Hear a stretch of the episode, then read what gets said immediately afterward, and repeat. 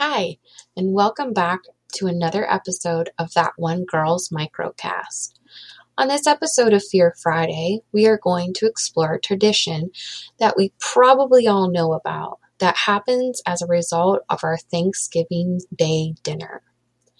I'm talking about the tradition of breaking the turkey's fibula, or the wishbone. The wishbone is actually collarbones that fuse together in a bird to form the V-shaped bone. The fibula is a strong support for birds when they are in flight. It is also believed that there were even some dinosaurs that had this bone as well.